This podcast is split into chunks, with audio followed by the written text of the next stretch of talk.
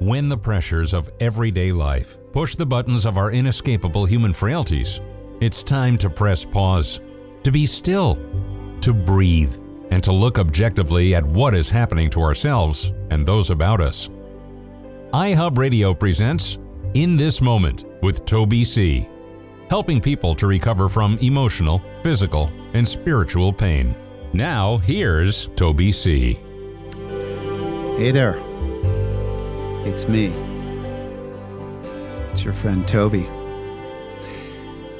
Welcome back.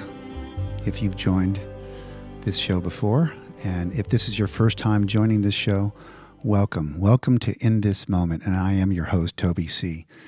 And the reason why I don't give you my last name is I participate in a message and I participate in a recovery program that uh, advocates anonymity. And I'm going to try to keep my message as neutral and as anonymous as possible. But uh, our show is about a message. Our show is a show about recovery. Our show is about trying to find some peace and to try to live what little life we have let, you know, we have left. You know, we just don't know how much time we have left to live it.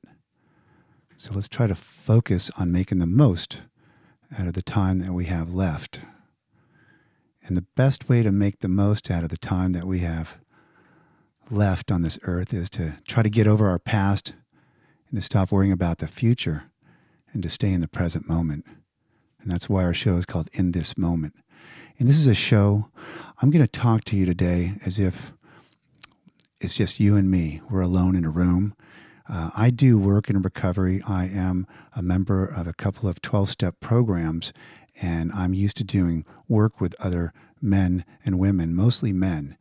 And uh, I'm going to try to tailor our program today as if I was alone with you in a room and we're just talking about recovery. And our program is very much about recovery. Recovery from what? Well, I'm going to tell you, we are going to be using a couple of publications uh, throughout our show as a we're going to be using the Big Book of Alcoholics Anonymous, and we're going to be using the sister publication, The 12 Steps and 12 Traditions. But we're going to be using these two publications as a universal and timeless point of reference. Our program is not tailored necessarily to the recovering alcoholic, and our program is not necessarily tailored to alcoholism per se. Our program is tailored to anybody who wants to try to obtain an open mind in order to recover from a seemingly hopeless state of mind and body. How about that? That's for everybody. Anybody who's willing to try to open their mind and calm down and recover from a seemingly hopeless state of mind and body. You know, maybe that's you. Maybe it's someone that you love. Maybe maybe it's somebody that you really are concerned about and you see them struggling. Um, our program, we don't have, we're not going to have any call ins or any guest appearances on this show uh, during this hour. Uh, we have a lot of material to cover, um, and we're going to be getting right down to our subject of recovery. Our subject today is overcoming deception, and it's going to be involving uh, the analysis of overcoming the uh, practice of deception and why many of us practice deception in many of its subtle forms, destructive and subtle forms, and also overcoming deception that others may practice that uh, we find and discover ultimately have harmed us. Sometimes that deception is in the form of a message, sometimes the deception is in the form of an act or lack thereof. So, our program for the we're going to be talking about calm and unity. These are a couple of the basic ingredients of recovery calm and unity. And we are going to be talking about the subject of overcoming deception. Uh, we're going to be talking about the problems with deception and some of the problems in overcoming deception. And of course, we're going to be talking about the solution and the answer to deception and the answer and the solution to overcoming deception. And if we have time, which we always do, we're going to we're going to have an exercise called the imagination exercise, where, where we're going to try to point our imagination toward the right objectives. to try to point our imagination toward the right objectives. So let's talk about recovery for a minute. Recovery from the 12 step method that I've been practicing for the past 10 years is the 12 step method of recovery is not a psychological program, it's not a self help program. It is it's a program where people experience something called a psychic change, not a psychological change, psychic, as in, you know, the, the, the psychic, the person that reads the crystal ball, you know, the spiritual um, practices or the practitioners. This is going to be a psychic change. We often find in recovery, many of us who struggle and we find ourselves in the endless revolving door of recovery, that, that perhaps we're suffering from an illness which only a spiritual experience will conquer. That's a quote out of the big book, page 44. I think it's in Bill's story or the doctor's opinion. So, you or your loved one, did you ever think about that? Maybe suffering from a condition which only a spiritual experience will conquer. That means you can continue going to rehabs and, and throwing money at this disease, this mental and spiritual, and for many of us, a physical illness. Or we can we can try to calm down and tap in to the real the real spiritual healing that's available for many of us in the 12 step program of recovery. You know, one of my favorite quotes is is actually not in the first 164 pages of the big book. It's actually buried in one of the stories in the back of the big book on page 417. And it's a real simple quote. It's it says, When I stopped living in the problem and began living in the answer, the problem went away. When I stopped living in the problem and began living in the answer, the problem went away. That's why we're going to be talking about the problem of deception today, and we're going to move right into the answer. We're going to move into the solution. And so much of the solution, my friend, as in overcoming everything, is about calming the spiritual condition. And there it is. It's about calming our spirit. And so much of calming our spirit, you know, the best way to calm ourselves down is to try to calm somebody else down. But we're talking about calming the spirit down in the 12 step method of recovery. You know, there are 12 steps in the 12 step program, but there are three parts to the program. And the first part is to trust God. And to trust God, we must calm down, take a deep breath. The second part of recovery is to clean house. After we trust God and calm down, got to clean house. And for many of us, it's a very terrifying prospect to, to go back and take a, an accurate and objective uh, self survey. Sometimes, for many of us, the first times in our lives. But uh, one of my favorite slogans in recovery is we uncover all of our defects, hopefully for the last time, and take a close look at them. And then we discover the exact nature of our wrongs the things that keep us from being at peace with other people and being at peace with ourselves. And then finally, after we've made these discoveries, we've achieved this incredible calm that comes to all of us once we trust God and clean house. All the answers to why are answered if you seek them in cleaning your house, the house of your spirit, the house of your soul. And if you want to stay calm, if you want to stay out of no man's land, then you got to help others. And that's the three parts of the 12 step method of recovery trust God, clean house, help others. And one last little nugget I want to impart to you before we get into today's subject is so much of recovery and so much of calming down employs the imagination. The imagination is about calming the human spirit down.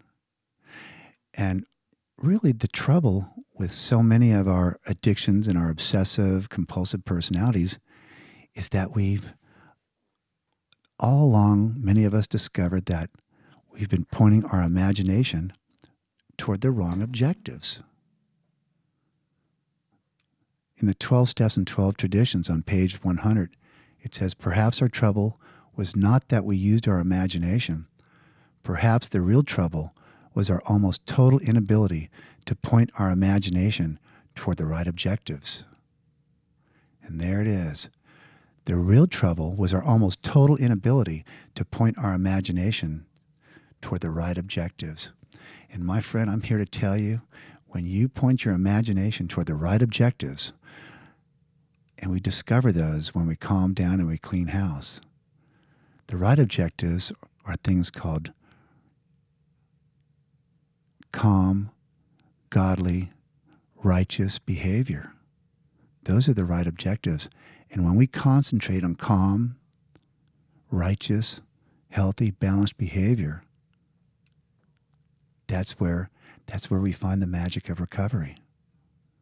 That's where the hope is restored to to many of the hopelessness.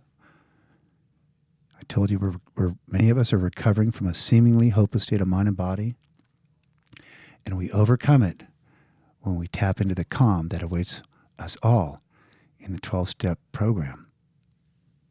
When we return, we're going to be talking about deception and overcoming deception. I'm Toby C., and this is our program in this moment, only here on iHub Radio. In this moment with Toby C. continues now on iHub Radio. Okay. Overcoming deception. Wow. Have you experienced deception? Have you practiced deception?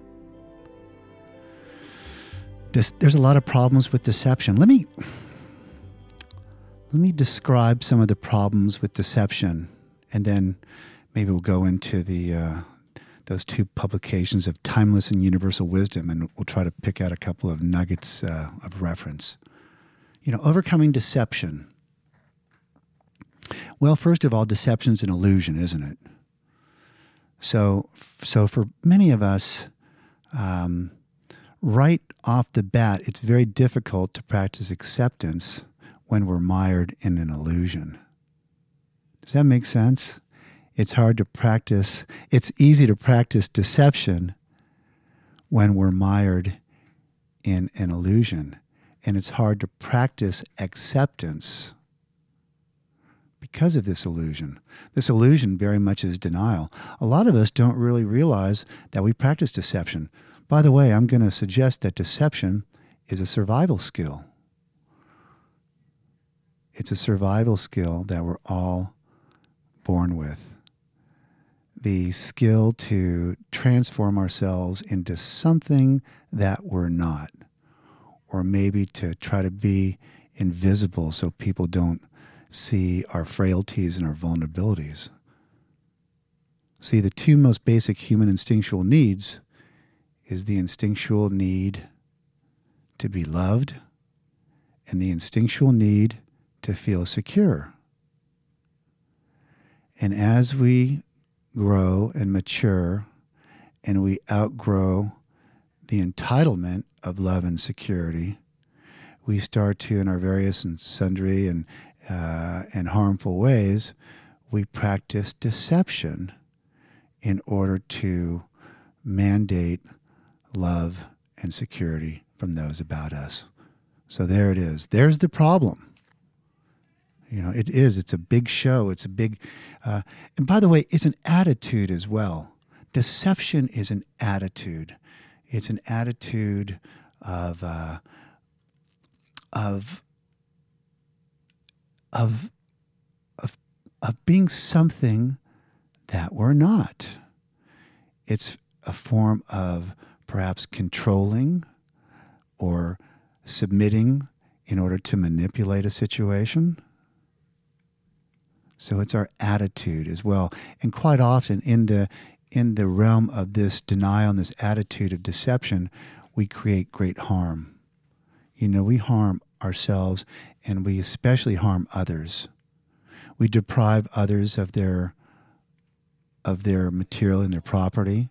We deprive people of their their emotional well-being. We deprive so many of so much through practicing deception, yet we're not even aware of it. Some of us do become aware of it. I know that when I finally became aware of my deception and I couldn't handle it any longer, I experienced something called shame.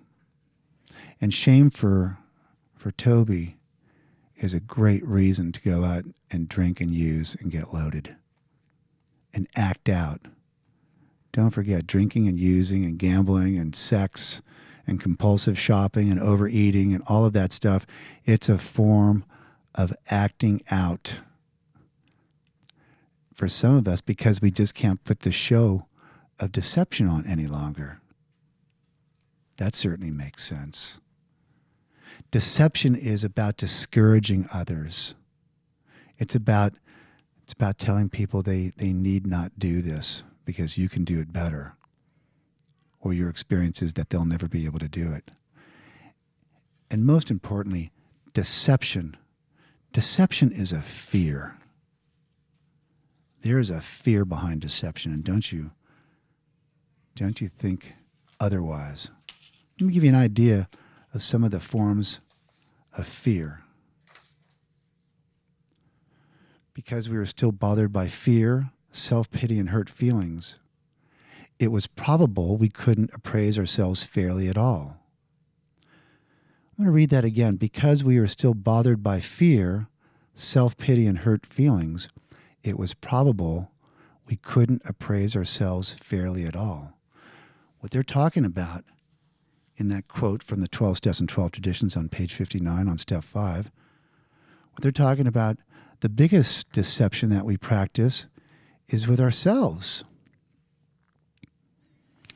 And and the litmus test, the litmus test of deception of ourselves is when we finally go in there and we calm down and we try to trust the process. Remember, trust God. And we go in there and we clean house and we do a four step inventory. And we try, for many of us, for the first times, to make an accurate self survey. And I'm telling you, my friends, the reason why uh, it suggested that you uh, find a spiritual advisor or a sponsor or a trusted friend before you clean house, and especially before you do the four step inventories, is it's important to have another objective soul involved because we cannot accurately survey ourselves. Because fear and self pity and hurt feelings are in the way of us being truthful and honest to ourselves. Remember that the chief activator of our defects, and that includes deception, has been self centered fear primarily fear that we would lose something we already possessed or we would fail to get something we demanded. It's a fear, and the fear promotes deception of ourselves and others. Here's another nugget out of the big book How It Works. We read this quite often. Driven by a hundred forms of fear, self delusion, self seeking, and self pity we step on the toes of our fellows and they retaliate. Well, I have a feeling that we step on the toes of our fellows. One form of stepping on the toes of our fellows is by practicing deception. Even though our motives were good, we often found that we, we placed ourselves in a position to be hurt by others. We set ourselves up by practicing deception. And I'm telling you, fear Fear is probably the biggest propellant of deception. Just ahead, we're going to be talking about the solution to overcoming deception or the propensity to practice deception. Remember, when I stopped living in the problem and began living in the answer, the problem went away the problem doesn't become minimized or arrested, the problem goes away. See? It's all about the solution. Find out what the solutions are in overcoming deception.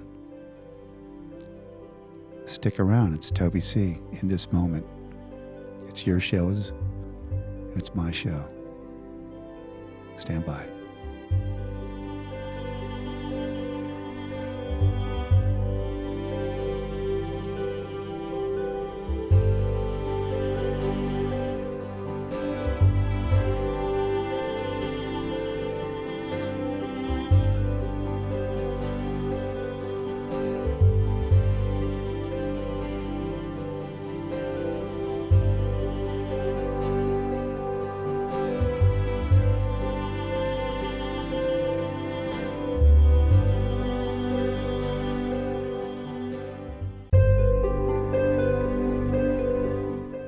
This moment, helping to open hearts and minds that allow for the mysterious, powerful, enduring, and proven alternative to destructive behavior.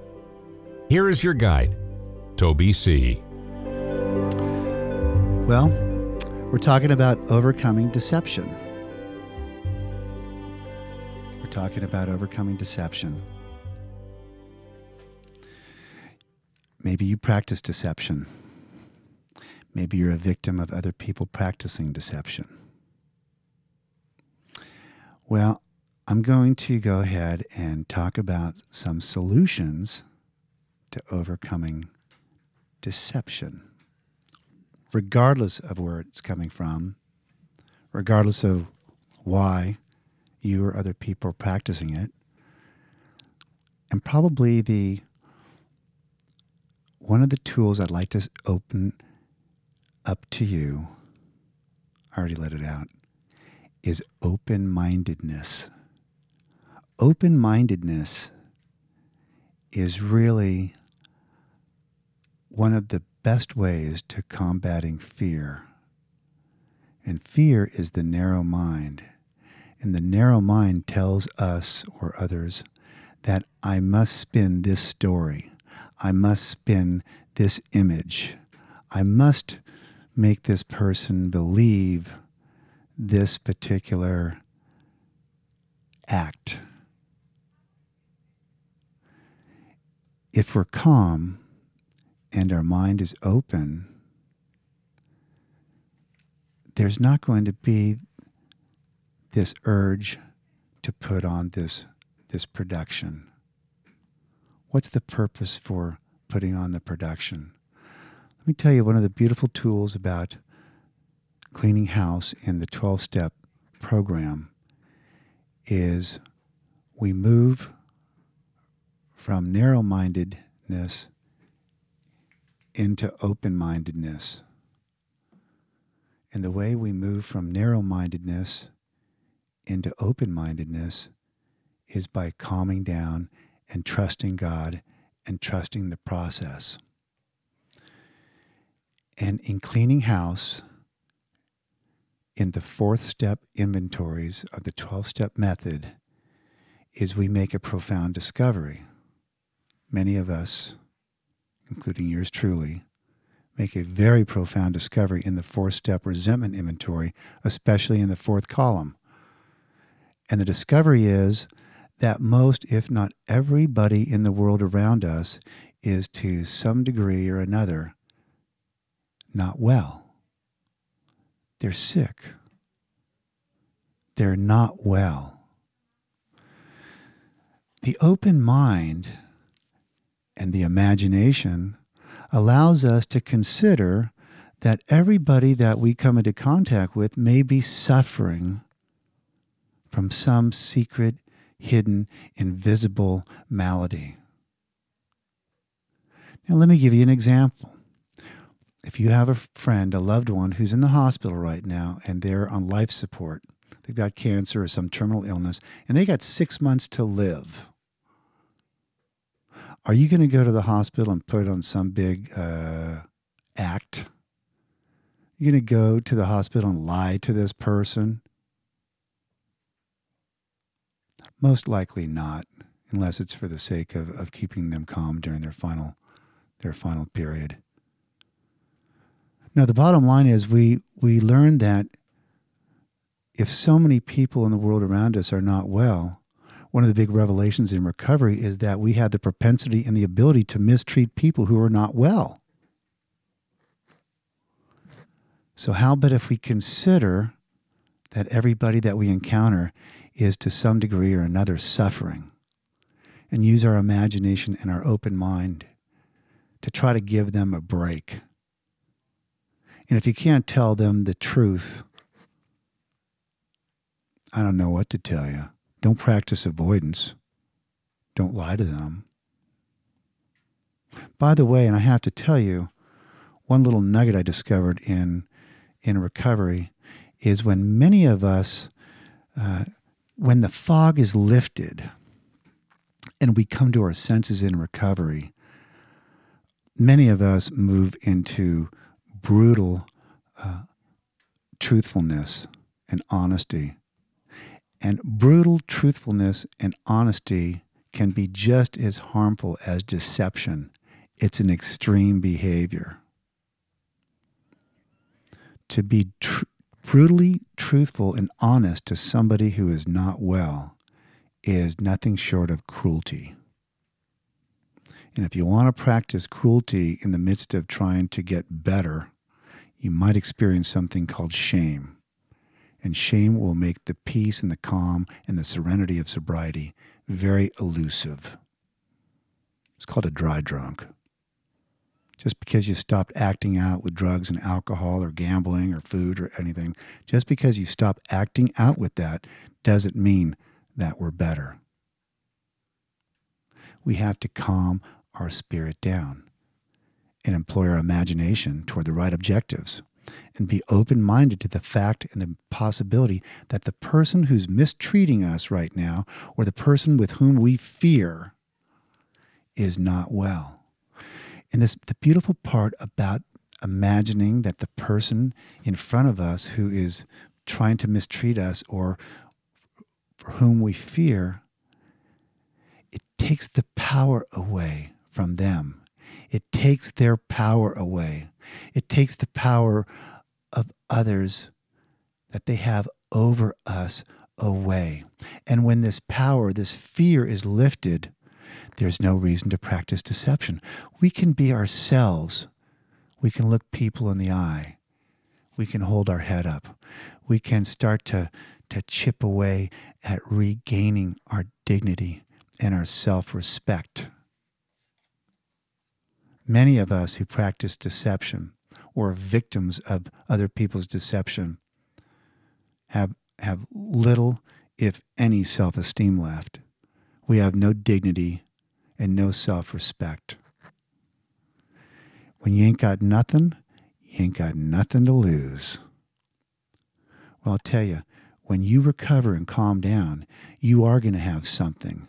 You are going to finally discover what your truth is. You're going to finally be able to be honest for the first time in your life. By the way, the the opposite of deception for many people is honesty. And another term for honesty is to calm down. To just calm your spirit down. To not have a reason to BS people. To not have a reason to practice deception, to not have a reason to put on this big act, this major production. You phony. You don't need to do that anymore. Why? Because you're calm. And you got calm, and you will get calm once you put your hand in the hand of the man and you trust God and clean house. And I'm here to tell you the third part is if you want to stay calm and if you want to stay away from practicing deception, help others. The best way to overcome practicing deception is help another person overcome practicing deception, which is another way of saying if you want to stay calm, focus your attention on helping another person stay calm. How about that for a solution? And I'm here to tell you the time of focusing our attention on another suffering soul to calm them down is minuscule. You are going to get so much time back when you stop acting out, when you stop drinking and using and sexing and eating and gambling and all this nonsense, when you stop when you stop preparing for the act, when you stop acting, and when you stop recovering from the action, you're going to have so much time on your hands. And all you got to do is take a little fraction of all this time you've got and focus it on being helpful to another person. And don't forget, there's a big difference between helping somebody and being helpful. There is nothing more pure and helpful than focusing our time and attention on another suffering soul and trying to be helpful in them overcoming their defect. And if their defect is deception, you might be an expert on that particular subject.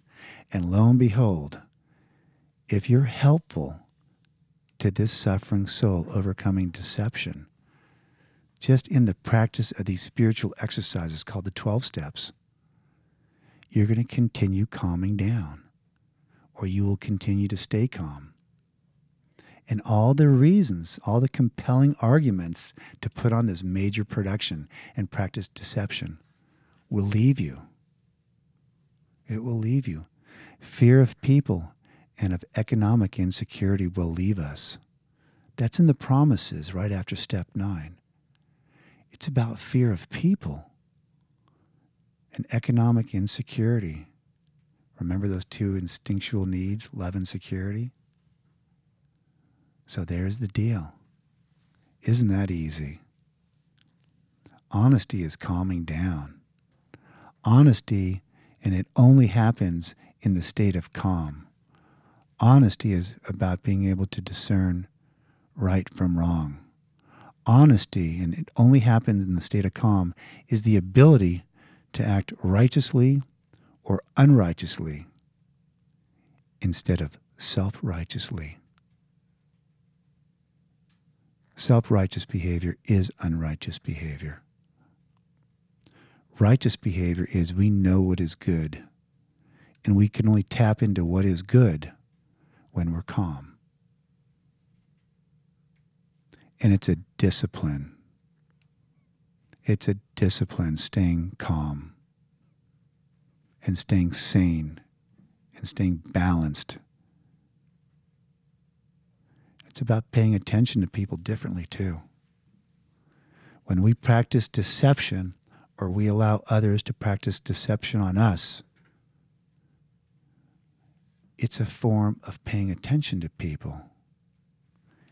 Remembering paying attention is also a form of using our imagination.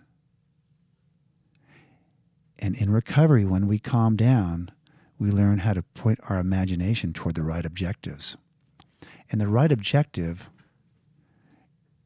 is to not harm another soul. I don't know if you know what God's will is for you. But I know what God's will is for me today. God's will for me is to get along and be peaceful with everybody that I come into contact with today. And in doing so, I might have a chance at getting along better with myself today. That's what I think God's will is. God's will is for me to get along with my fellow man, and in doing so, have a better, peaceful relationship with myself. And it happens in the love triangle of recovery. When two people are studying spiritual principles, there's a third spirit in that room. It's called the love triangle of recovery of mind, body, and spirit. There's so much more. Oh my God, there's so much more.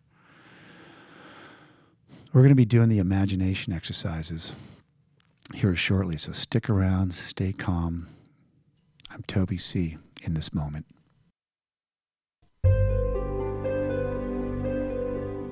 In a world of overstimulation, you've arrived in a safe and calming space. This is In This Moment with Toby C. on iHub Radio. Hey, I hope you've gotten something out of our program today, our show on overcoming deception. Overcoming deception. To thine own self be true. My goodness. And I got to tell you, one of the best ways to overcoming anything is to calm down. Is to calm down and take a look at what's in front of you.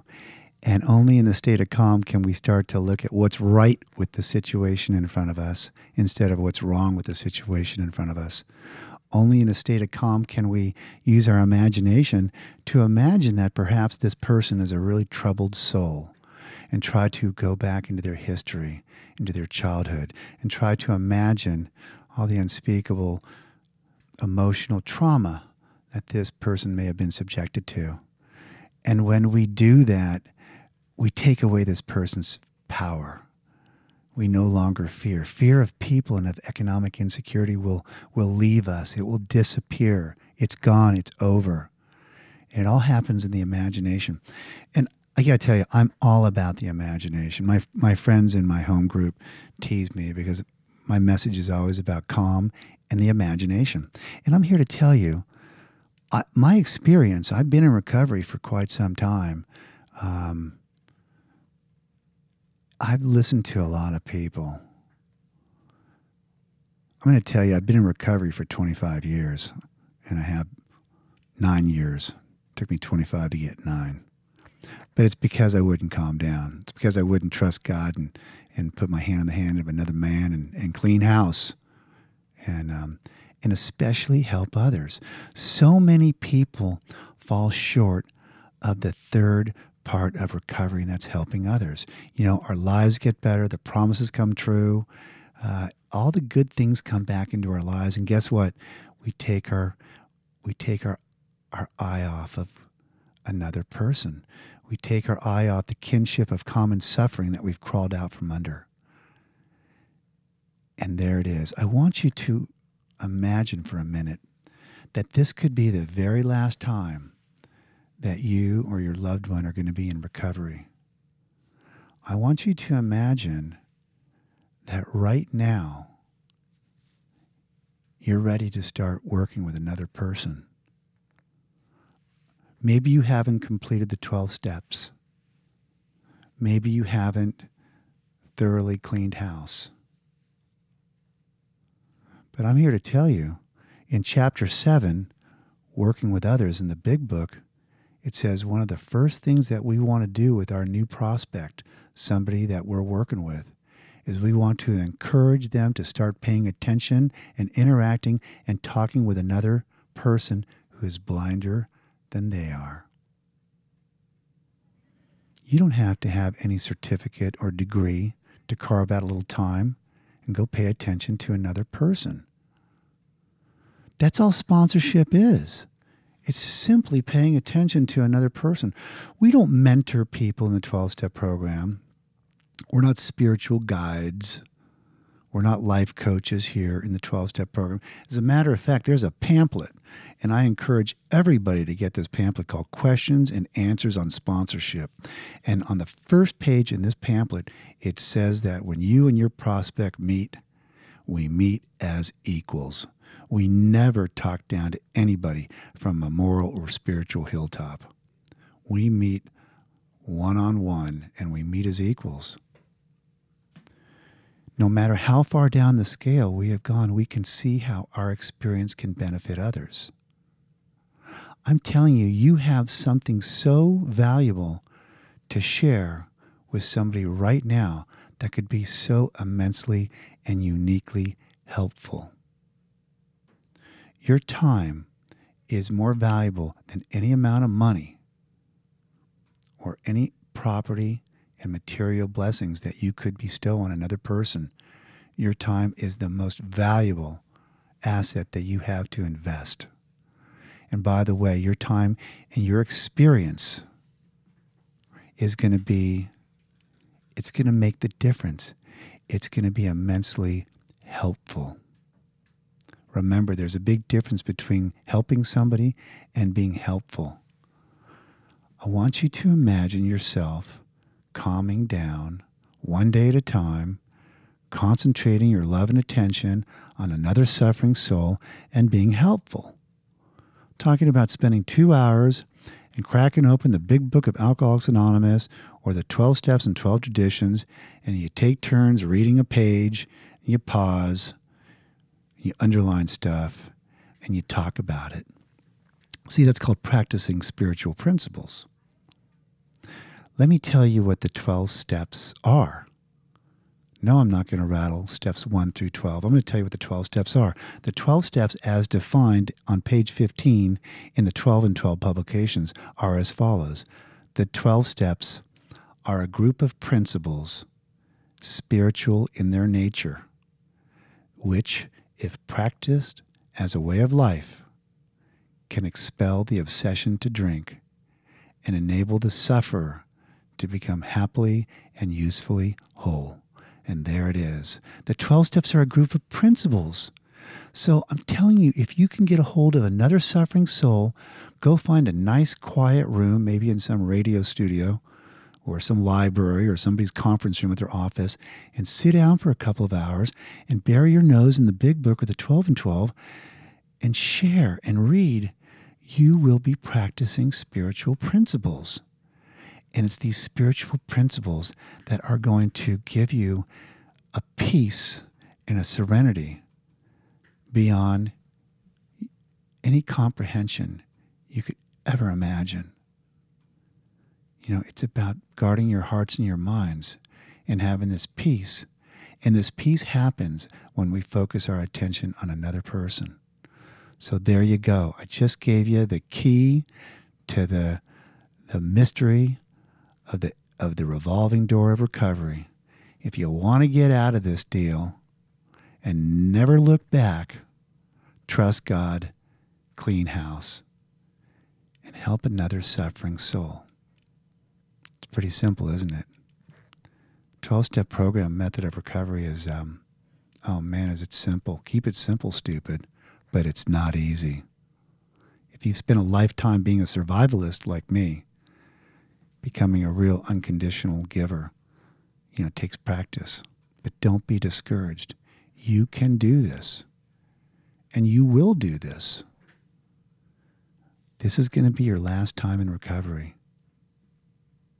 you're going to get this thing. You're going to learn how really to pay attention to other people and, and use your imagination finally and point it in the right objectives.